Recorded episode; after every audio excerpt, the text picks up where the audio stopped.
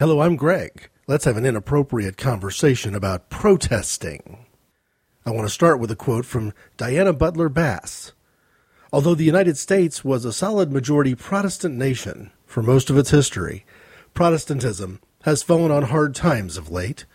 The once commanding two third Protestant majority has slipped to a bare 50% of the population, with many who are part of Protestant churches unsure about the meaning of the word the origin of their traditions, or the basic insights of Protestant theology. Many people eschew the term itself, favoring more generic religious language to describe their faith, wondering if a 500 year old argument about Catholic theology in the Bible has anything to do with today's world.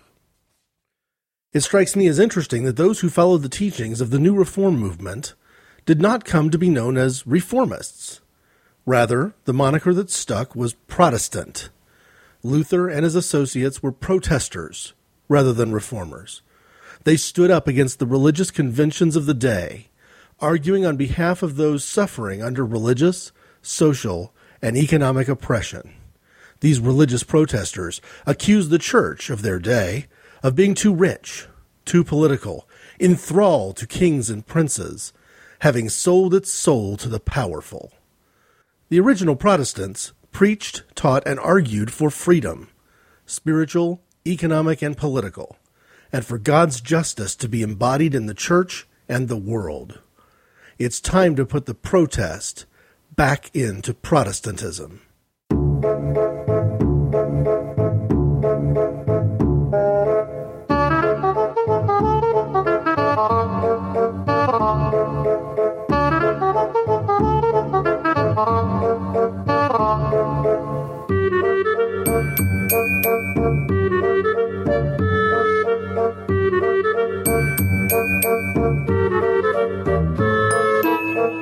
The introduction there was from a website called patheos.com, www.patheos.com, and in the blog section, the author, Diana Butler Bass.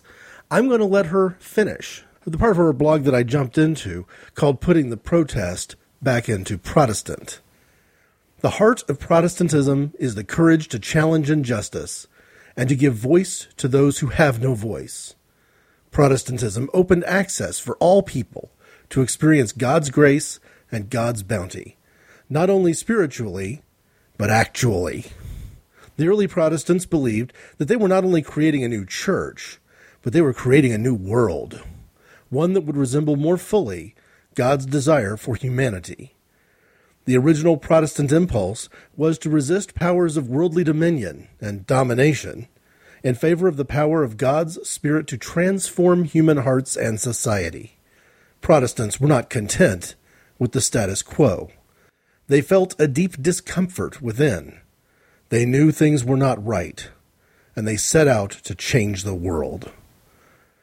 In the United States, Protestantism has often been torn between the impulse to protest, the abolition movement, women's rights movements, the civil rights movement, and the complacency of content by virtue of being a majority religion.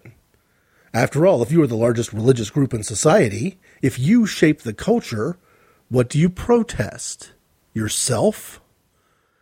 Protestant success in the United States has always been a bit at odds with the primary impulse of the faith to resist convention in favor of challenging injustice. Now, however, as part of the religious plurality and no longer the majority faith, Protestants can rediscover the courageous part of their identity, too long hidden under the veneer of cultural success. Protestant churches would benefit by starting a church based protest movement to challenge two things bad government and cruel capitalism. First, far too long, the secular argument about government has been small government versus big government. Protestant theology, however, offers a completely different insight. It isn't the size of government that is problematic. The issue is whether government is good or bad. Good government reflects the principles of neighborliness, creates a sense of common belief, serves and listens to all of its people. Bad government serves only itself or an elite. Cut off from any idea of a common good, and works to maintain its interests instead of an ethical vision for society. Protestants would do well to protest against bad government and not simply take sides in a false argument between small and big government. We need to protest for good government. Second, we need to protest cruel capitalism, the sort of capitalism that is based on shareholder profits alone, the sort of capitalism that has flourished unchecked and unregulated in the last 30 years in the West, a deeply amoral economic system that has destroyed untold lives in the process.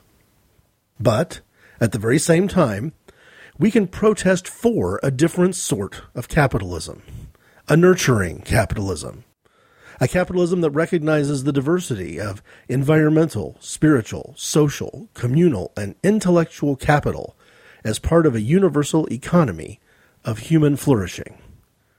What would it mean if financial capital were merely a small part of an interconnected web of capital that nurtured life for all instead of amassing resources for a few? Protestants need to be protesting cruel capitalism while envisioning and working toward a deeper and more embracing vision of nurturing capitalism.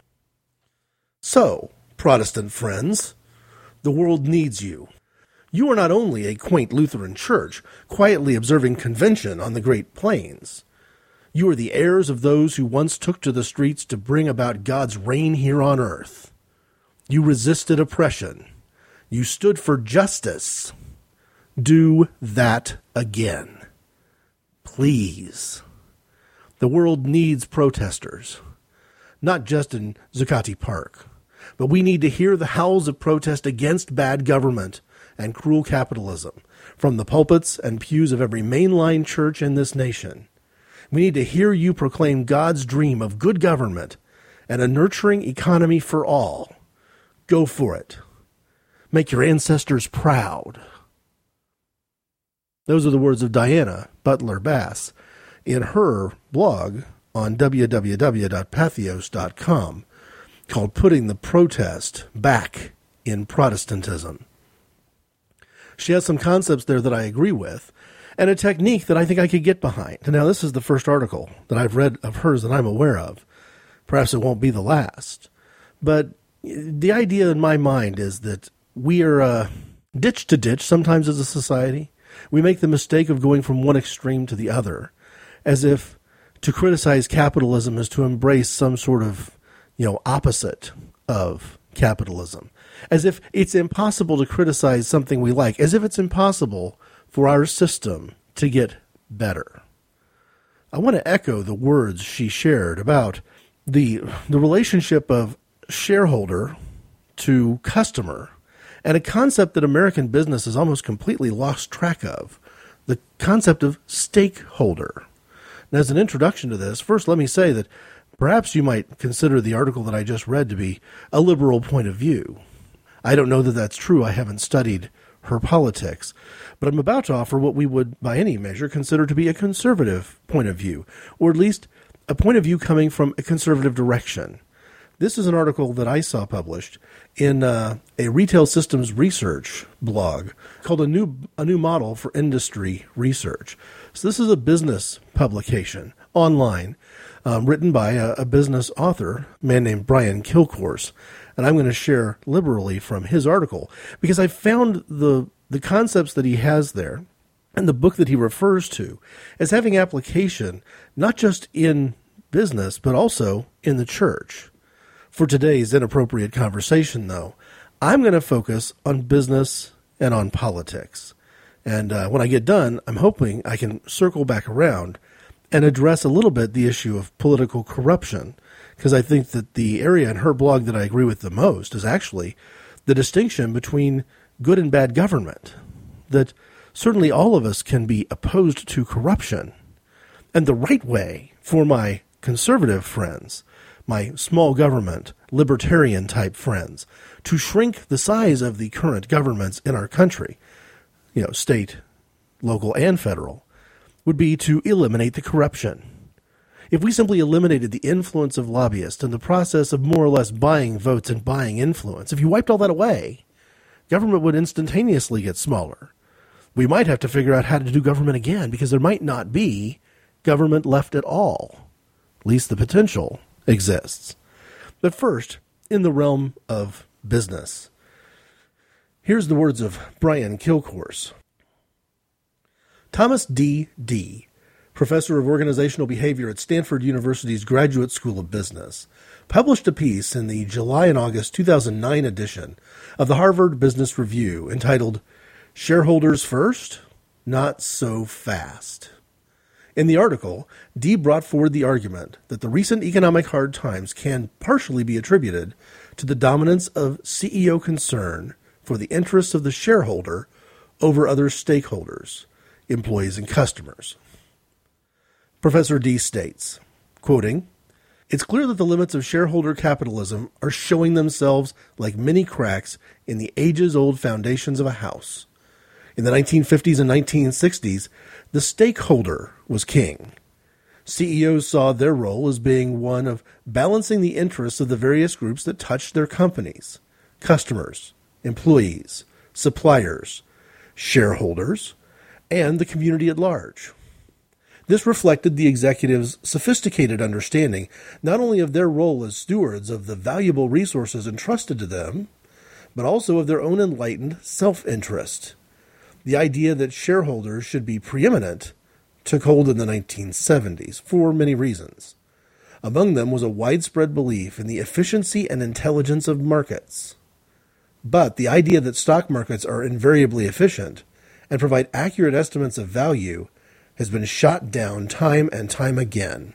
Witness the rise over the past few years in the number of earnings restatements filed and the number of companies that have gone from being most admired to most reviled almost overnight. Back to Kilcourse.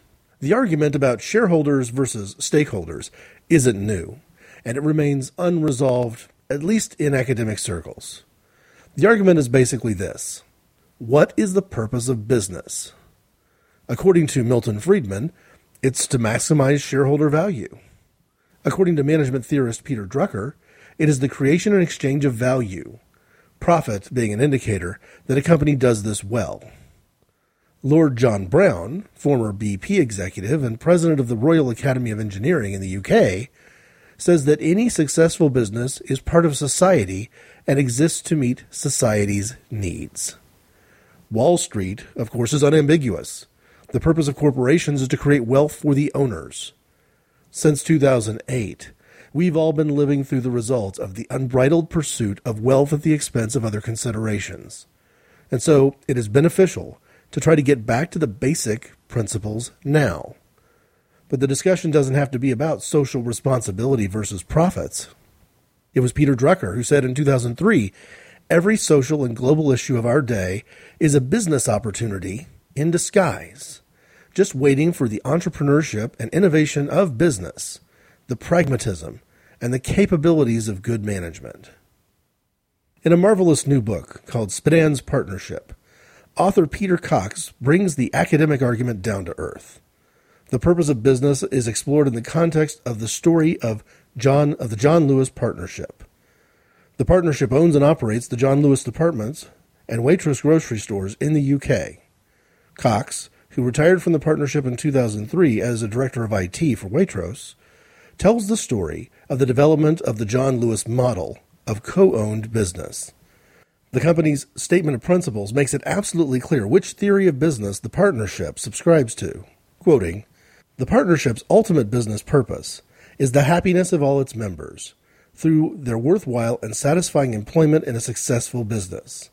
Because the partnership is owned in trust for its members, they share the responsibilities of ownership as well as its rewards profit, knowledge, and power.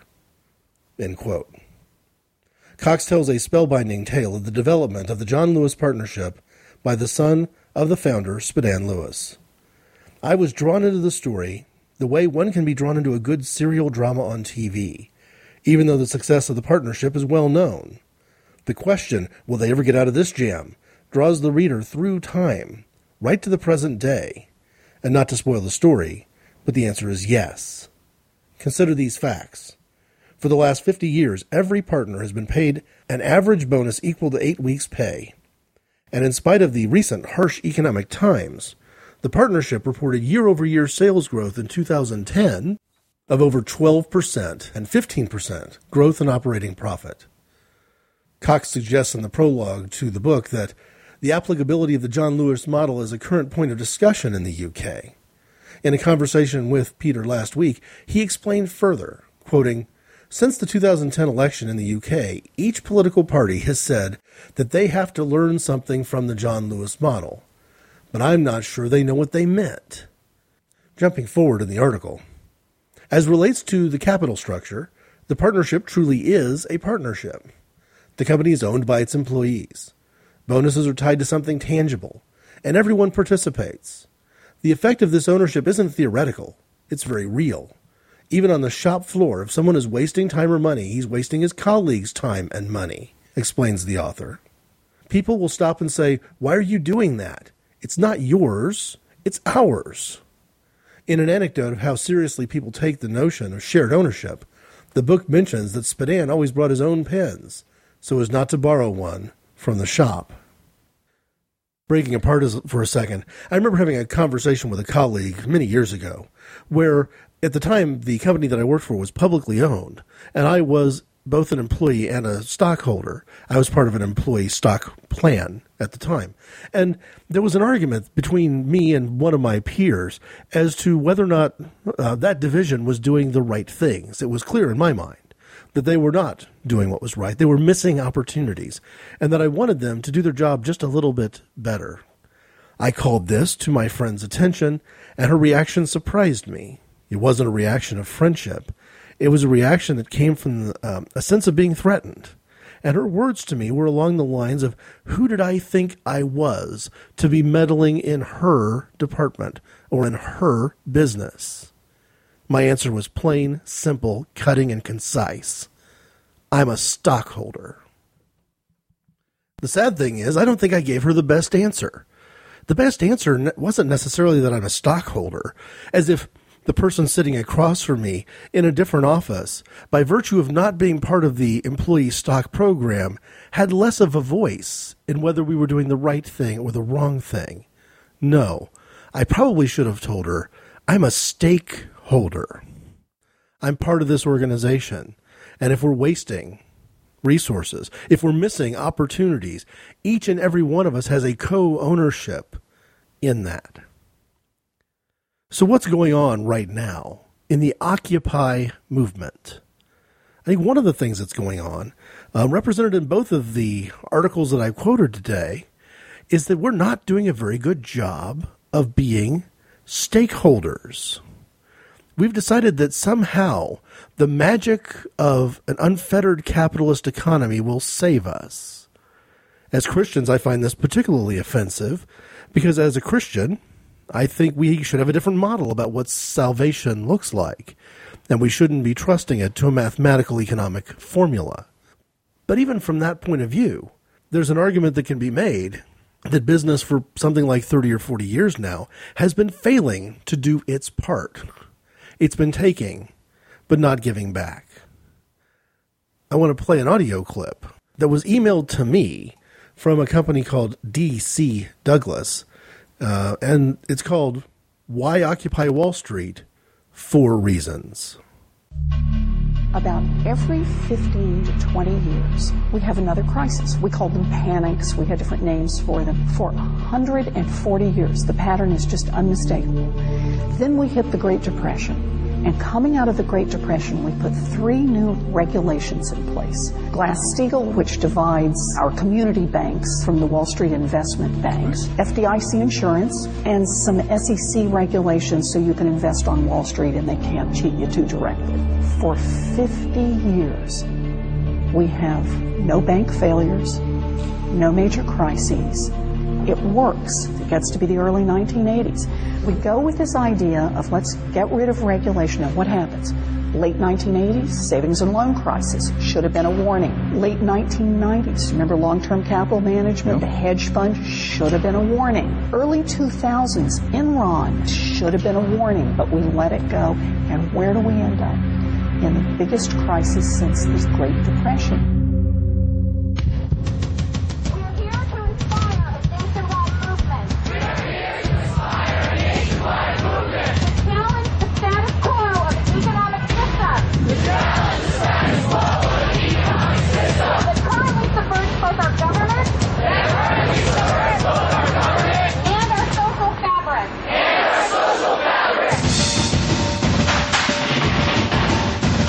Fusing together of the idea of banking with inherently risky speculative activity is, in my judgment, unwise. And we are deliberately and certainly with this legislation moving towards inheriting much greater risk in our financial services industries. We will, in 10 years' time, look back and say we should not have done that because we forgot the lessons of the past.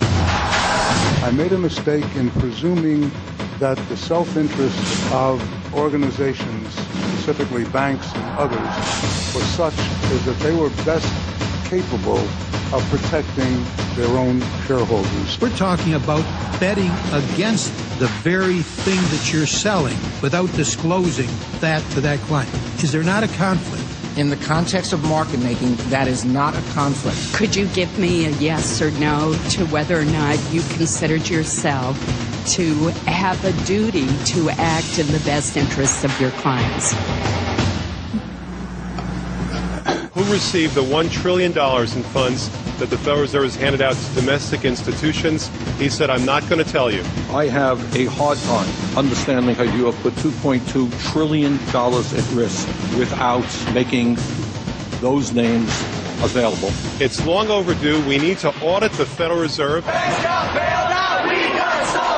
conservative members of the court ruled corporations have First Amendment rights and that the government cannot impose restrictions on their political speech. It will undoubtedly cripple the ability of ordinary citizens, Congress, and the states to adopt even limited measures to protect against corporate domination of the electoral process.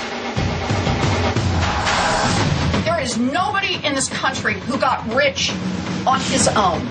You moved your goods to market on the roads the rest of us paid for. You hired workers the rest of us paid to educate. You built a factory and it turned into something terrific or a great idea. Keep a big hunk of it. But part of the underlying social contract is you take a hunk of that and pay forward for the next kid who comes along.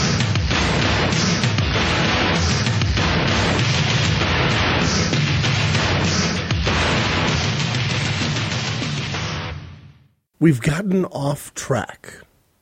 I think that might be my biggest concern. We've forgotten that without stakeholders, and certainly without customers, there isn't anything to own stock in. Without the effectiveness of business and the response of customers, there isn't any reason to repay a loan. And we've allowed the machinations of high finance to trump basic common sense. And the worst thing of all is that we have people right now in our country who consider themselves patriotic, who are objecting to being told that the emperor of this country, whether that be our economy, whether that be our CEOs or our politicians or our leadership class, they're objecting to the to the leader of our country being told he's not wearing any clothes. So, am I out there occupying Main Street? No. Am I planning a trip to New York City to, to join with people protesting Wall Street? No. I think probably the bigger issue is in Washington, D.C., and I'm not referring to the current administration. I'm referring to a problem that we've had since the 1950s, and perhaps even earlier than the 1950s, where perhaps we traded one form of corruption back then for another. But I think what we should be protesting is corruption and that isn't solely going on on Wall Street. But I will share a quick story, give you a sense of why I'm upset about the focus being all about business versus people. Because the stakeholder model tells us that the business is the people. the person running that cash register, the person in the distribution center or the warehouse driving that front end loader or that tow loader. Those are all the company. And this we they mentality has just got to go. I went to a seminar a few years ago. I was actually sent by work. It might be wrong for me to refer to it as being an involuntary thing, but it wasn't all that voluntary, right? And um, it was an all day thing. And some of the some of the speakers that I saw and some of the activities were good, and some of them were were not so good, right? But one of them I decided to follow up to, and I did a little further personal investigating because something about it just struck me as strange. The whole concept was that they didn't consider themselves to be day traders, but they were probably almost week traders, certainly, you know, mid-month traders, and they actually looked down upon day traders as people who were gambling on the market. But essentially the whole point of the seminar, or at least this piece of the seminar, was that by by reading the markets properly, by putting in the right kinds of puts and calls, by betting well on companies that are about to fail and betting just as well on companies that are about to succeed, you can make money winning and losing. And it all became about the, you know, independent investor's ability to profit off whatever happens in the market, for better or worse. This might be an example of cruel capitalism, as uh, Bass mentioned in the first article I shared today, or it might not. In some ways, though, it struck me as an unsustainable model unsustainable to the point of almost being foolish. The speaker shared a story about a doctor of some sort and described him as somebody that we would have described as a, as a healer, you know, and I was listening to the story where he's propping up this fellow that he's going to use later as a testimonial.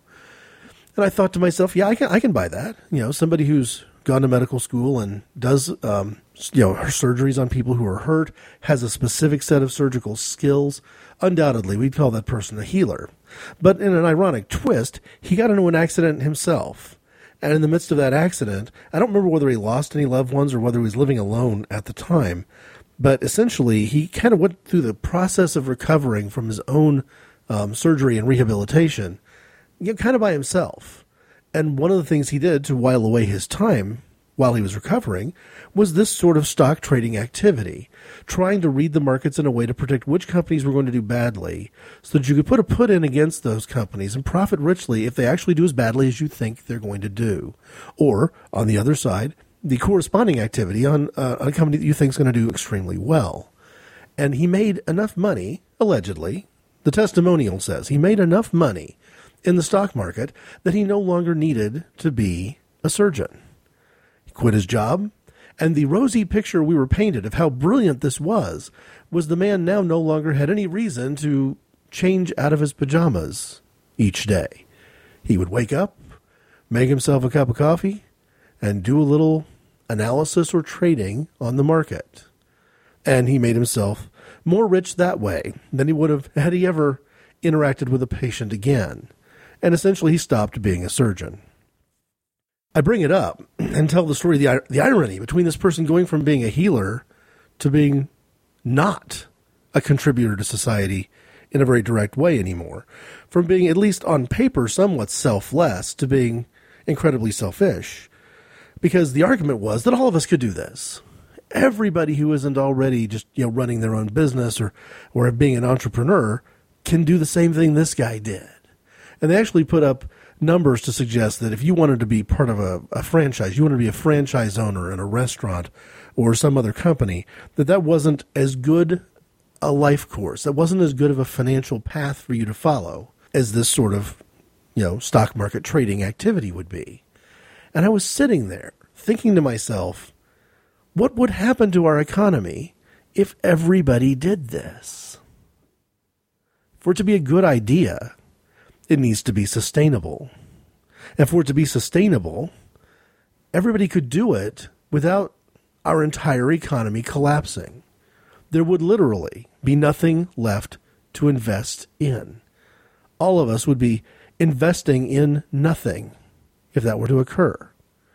Now, if you take a look at the last two or three years and some of the economic problems that we've had, and even before then, you might be able to make an argument that what happened in 2006, 7, and 8 was that we you know, actually paid the consequence for what was essentially trading, investing, and betting on nothing. It didn't exactly work out. And it came out to be one big lie. So, to tie back to what I was discussing last week, Christians who've become experts in telling the right lie and be more interested in winning arguments than winning hearts. Um, and having no interest in winning minds, such as the state of anti intellectualism in the church overall today, and especially the Protestant church and the evangelical Protestant church more than any other. And Jay Budziszewski um, was quoted in last week's show as saying that you hit a certain point when you're living the lie, in that if you aren't lying, you aren't trying. And if the way to succeed is the way of telling lies, then you're actually failing if you don't lie, and morality turns upside down. Not only it's not just that we no longer value the truth and telling the truth, and that we tolerate all kinds of deception and lying. It almost becomes quote unquote sinful not to lie anymore. So here we are. We've got a group of people who are protesting all over the United States of America because they know that our country has been ripped off. Ripped off in a gigantic fraud by banks and financial institutions, but also ripped off by lobbyists who have paid generous donations to congressmen. And those congressmen have passed laws. There was a, a story that Dan Carlin shared about a year ago on the Common Sense Show about a bank reform legislation that was being, you know, coming up for a vote in the aftermath of some of the scandalous things that happened in 2006, 7, and 8.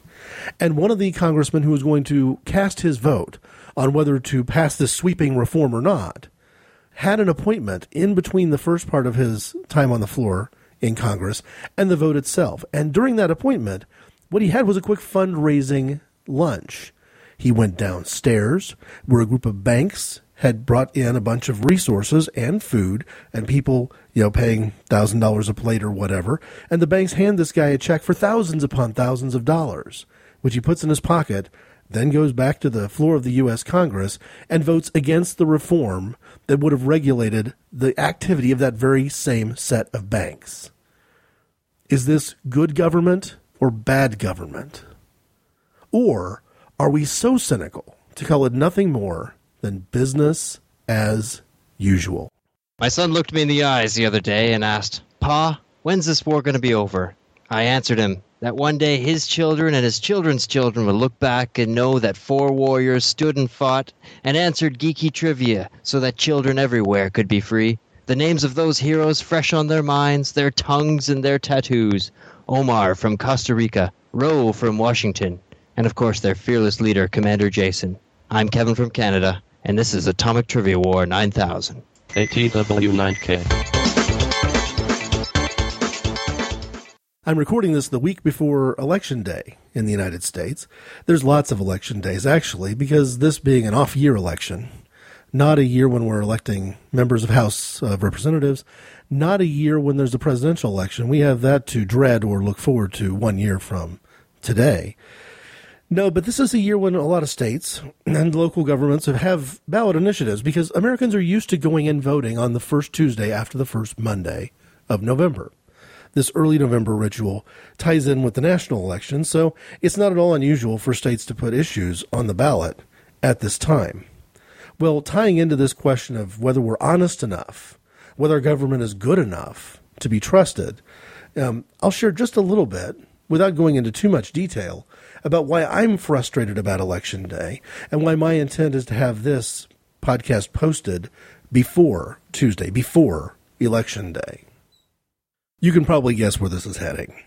There are lots of states in America who are considering voter initiatives, uh, questions on the ballot about whether or not we should continue the practice of allowing public employee unions to negotiate and or strike in the interest of what they would consider their collective bargaining rights. And I'm not going to get into the issue because I think the issue itself is far more complex than we've been asked to comprehend. It's not that we've been asked to consider this in all of its complexity. We haven't. If you're like me, you're in a state where you've gotten no less than an average of a two phone calls a week, if not more, and a constant barrage of television ads vote yes, vote no, vote whatever, all in favor of trying to influence us on this issue and all they do is dumb it down and simplify it. Now, to some people, this may be um, this may be obvious that if you know the teachers in your state uh, have a provision right now that every teacher needs to make at least seventeen thousand dollars a year, and that one of the things that this vote's about is overturning that and making it possible for a local community to pay a teacher a lot less than that. You may say, well, that's ridiculous. Seventeen thousand dollars a year, you know, is certainly a minimum type number. But it's more complex than that. Because when you're dealing with public employees, what you basically have is a taxpayer negotiating for their own taxpayer given salaries. You've got a conflict of interest, in my opinion, because you have somebody on both sides of the issue simultaneously. I don't know how we resolve that in the best possible way, but I do know that in the state I live in, I'm unsatisfied with the proposal that's been placed before me as a voter. But that's not what has me riled up. What has me riled up is the lies. Last time I talked about Christians who can't get their truth straight, but what about the politicians who don't even bother? In this case, there was uh, the issue was you know, sort of vote yes, vote no, right? And a woman who was in favor of letting the firefighters and the police officers and the teachers keep their collective bargaining rights as unionized, you know, employees, put together her own ad based on a testimonial where she essentially said, "Hey, you know what? I'm a grandmother. Uh, we had a terrible fire. Uh, the firefighters and police officers came and rescued my daughter. I want to support them. I say you should vote this way." And essentially, it was you know voting in favor of the union perspective, voting on the liberal side of the issue. Well, what happened with that was that the other point of view, the conservative side of the issue, the people who are in favor of changing the way these particular employees collectively bargain, took her ad and literally recut her words through a selective process of you know truncation and reorganization and had her speak in favor of their point of view. Literally, in every sense of the word, putting words in her mouth and putting what she angrily described in news interviews, the wrong words in her mouth. This is probably the most egregious form of lying I think I can remember. I'm used to people making ads where they attack their opponents and paint their opponents in the worst possible light and tell little white lies or even big fat white lies in the process of trying to get that done. But this was actually taking an ordinary citizen, the equivalent of a Joe the plumber, and twisting her words to make it sound as if she was endorsing the exact opposite opinion. I saw a debate last week between the two sides of this issue, and the politician who was on the conservative side was asked directly if he would at least denounce this practice of misrepresenting this voter's point of view, this lie that was told through that manipulative ad. And the politician said that he couldn't denounce what happened. That's an exact quote. He couldn't denounce what happened. And then he claimed that he hadn't really seen the ad. He hadn't seen it fully and completely enough to speak to it. He was going to dodge the issue. Now, this is all despite being so polished and prepared for the debate itself with talking points and recurring sound bites that, you know, and with the other side being equally guilty of this, of course, it turned the whole spectacle into the same piece of crap we see at the national level. I've said it before and I'll say it again. I don't understand why anybody who has a mind watches national presidential debates. As long as people are excluded from the process at random, as long as violence is threatened against candidates to pre- uh, other candidates, opposition points of view, to prevent them from even sitting in the audience and watching the spectacle, there's something fundamentally wrong with the way we do debates in this country. None of what I saw in that televised exchange deserved to be dignified with the term debate, especially not when deceivers were using it as a platform to insulate and defend other deceivers. I'm not accusing the man who took the conservative position in that debate of being responsible for monkeying with that ad and you know violating that woman's rights. I do have an issue though with him being unwilling to say it was wrong. I might be able to meet him halfway and say, you know what, it really isn't his job to apologize. It's probably his job to call out the names of the people who paid for that ad and did the editing job on that ad and ask them to apologize. But is it too much to ask you to say that that behavior was wrong? When asked repeatedly, Can you at least tell me whether you think this was the right thing to do or the wrong thing to do? Can you hide behind the fact that, well, I only saw part of the ad. I really wasn't paying that much attention to what happened. No. You can't have my vote. And you don't deserve anyone else's vote either. I may sympathize in a lot of ways with the conservative perspective on this issue, but you're going to have to go back to the drawing board, start over, and bring me a more honest proposal, or at least bring me a, a proposal that you can defend with some modicum of honesty. There's a fundamental problem when people are willing to betray their conscience and have the temerity to suggest that they're betraying their conscience by voting their conscience? I don't think so. I'm an American. I believe that we are a country forged by protest. We exist because people like Thomas Paine stood up and said, No, you don't. I'm going to protest. Tom Paine took it to the streets. He would go to bars and read excerpts from his book. That's how we conduct ourselves as Americans. And how dare any one side of our political spectrum claim that as being quote unquote truly American and that their opponents are in any way being un American by standing up and saying, We're fed up with this. We may not have a better answer, but we certainly have a good question. And the good question is how can bad government be allowed to persist? How can someone who rips off the government and thereby the taxpayer be allowed to persist? Why are we worried about whether a $17,000 minimum salary for a teacher is quote unquote too much? And these freeloaders with their with their caps on how much they pay for benefits are wrecking our economy. When the people who have actually taken trillions from us as taxpayers have not been asked to be accountable one iota. I don't presume to have the answer to the questions that the Occupy people are raising, but I do have one question to ask in response. If we presume to be a Protestant Christian nation, why are we so afraid of protest?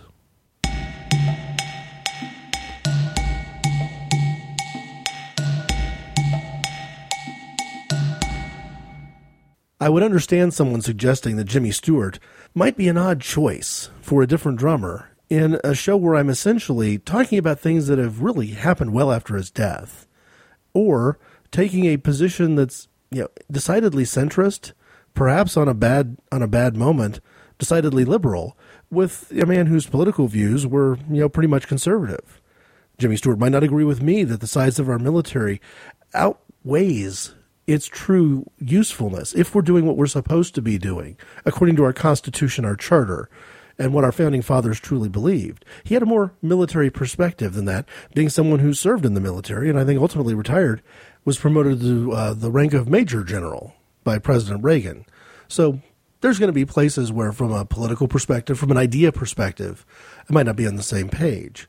Nor do I want to imply in any way that the film direction of some of the greatest directors who've ever lived and the scripts that they chose and the writers behind those scripts necessarily reflect the ideas of Jimmy Stewart. But for me, and even more so for my wife, Stewart managed to find himself in roles that spoke to us. There was a generation separating us, so I'm willing to allow that generational difference to explain some of the you know differences of opinion we might have about culture and society and even politics. But I know that when this man played certain roles, those roles spoke to me. The best example, of course, for this topic of protest is Frank Capra's film, Mr. Smith Goes to Washington. Jimmy Stewart played in three of Capra's films. One of them won Best Picture. It was an early film for Stewart. He didn't get a lot of acting accolades for that. But in the other two, he was nominated. So he did some of his best work uh, with Frank Capra. Most people, of course, know It's a Wonderful Life, a film that has, you know, pretty much a great national admiration in the United States, and a few fair detractors. I've heard uh, It's Wonderful Life described as film noir by the uh, Out of the Past podcast, and they make a compelling point. It's not necessarily the feel good movie of any particular wintertime, even though it's broadcast on TV as if it should be held in that regard. And yet, it's one of the films that I do try to watch on at least an every other year basis. But Mr. Smith Goes to Washington is the one I think that applies best here. A novice, you know, not part of the political power structure. After a, an office is vacated due to scandal or death or something, is appointed to the U.S. Senate by a governor, a governor who is either um, unaware of how you know what was going on in Washington, or someone who felt like maybe it would be strategically good to put somebody there who didn't really know what was going on, somebody who would do as he was told because he was in over his head or confused. And in the movie, Mr. Smith Goes to Washington, the story unfolds that this, you know, politically inexperienced novice figures out what's going on, finds himself in the midst of some very bad government, and at the expense of potential self sacrifice, the expense of his reputation, perhaps even his safety, stands up, draws a line, and says, No, this will stop. In other words, the character Mr. Smith in that film decided to occupy the U.S. Senate. Do we watch Mr. Smith Goes to Washington with a sense that it's an evil, subversive film that should be banned at all costs because it's representing horrific, un American ideas? Or do we recognize that it really is a very good film? One that, despite perhaps being a little simple and a little sentimental, it is, after all, Frank Capra movie, is saying that sometimes the right thing to do is to stand up and protest.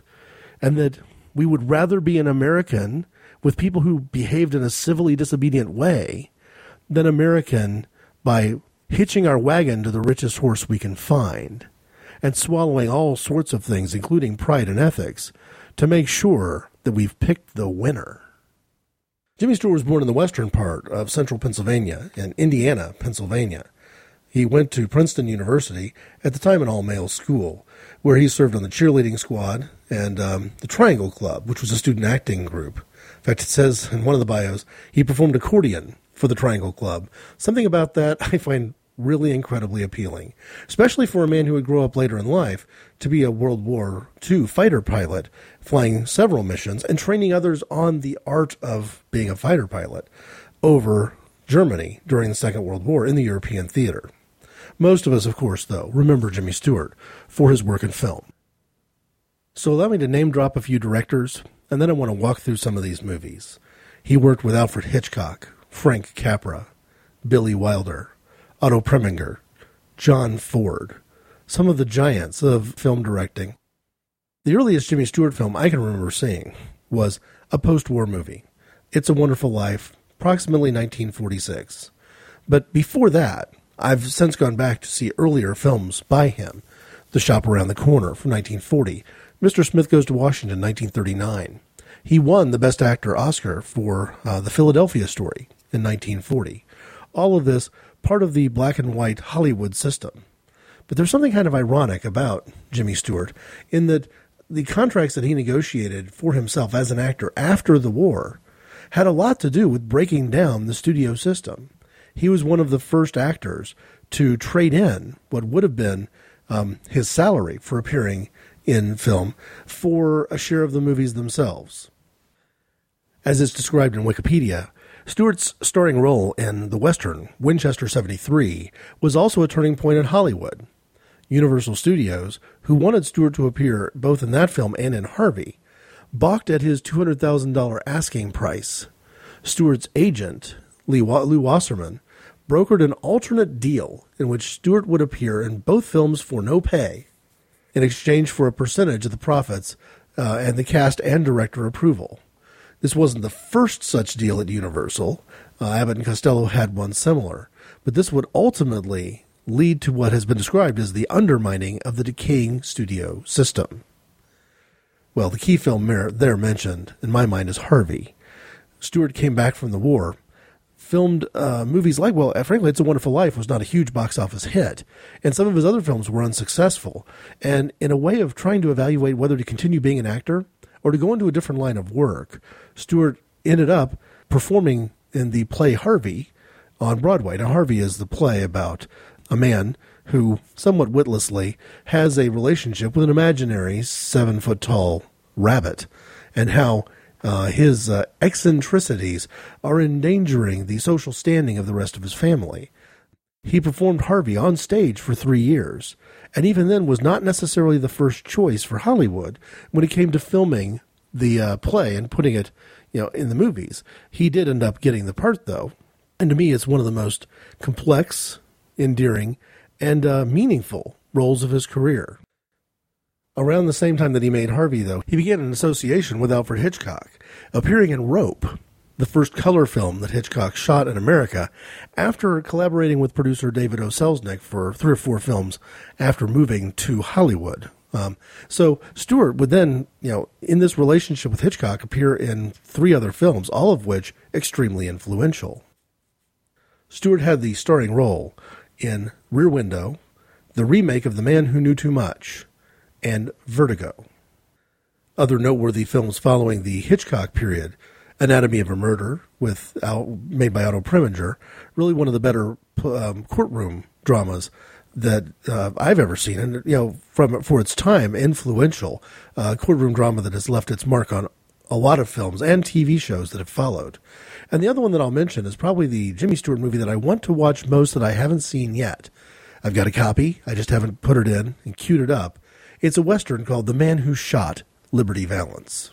Uh, there was an online conversation um, about a week ago uh, looking at the IMDb website and their top 250 movies based on um, user rank user rankings and just the IMDb index itself. And the question was, how many of the movies in the top 250 have you seen?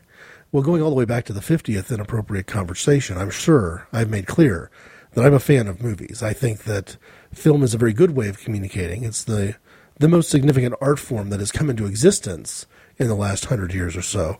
And in some ways, it's the art form that I'm going to sample the most often, given a choice of, of anything that I could do, from you know reading poetry to going to an art gallery to um, you know, going to a rock concert or a classical music recital. I'm going to probably go with the movies more often than not.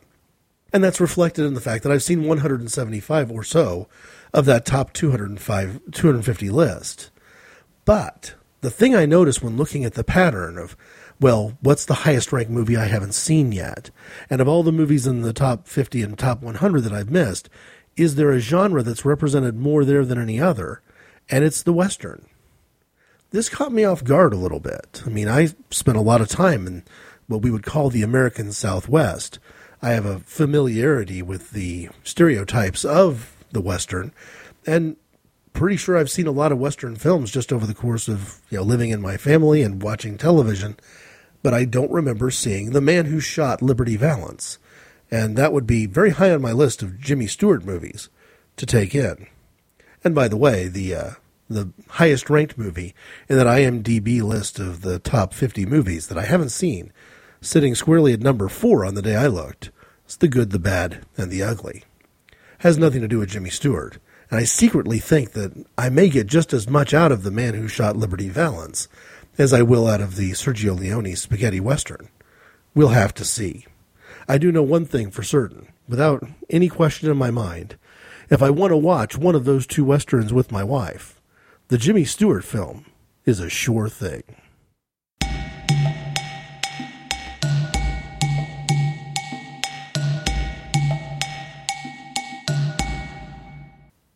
So, what should the church do about the Occupy movement? What would the conservative evangelical church recommend, and how would we react to that?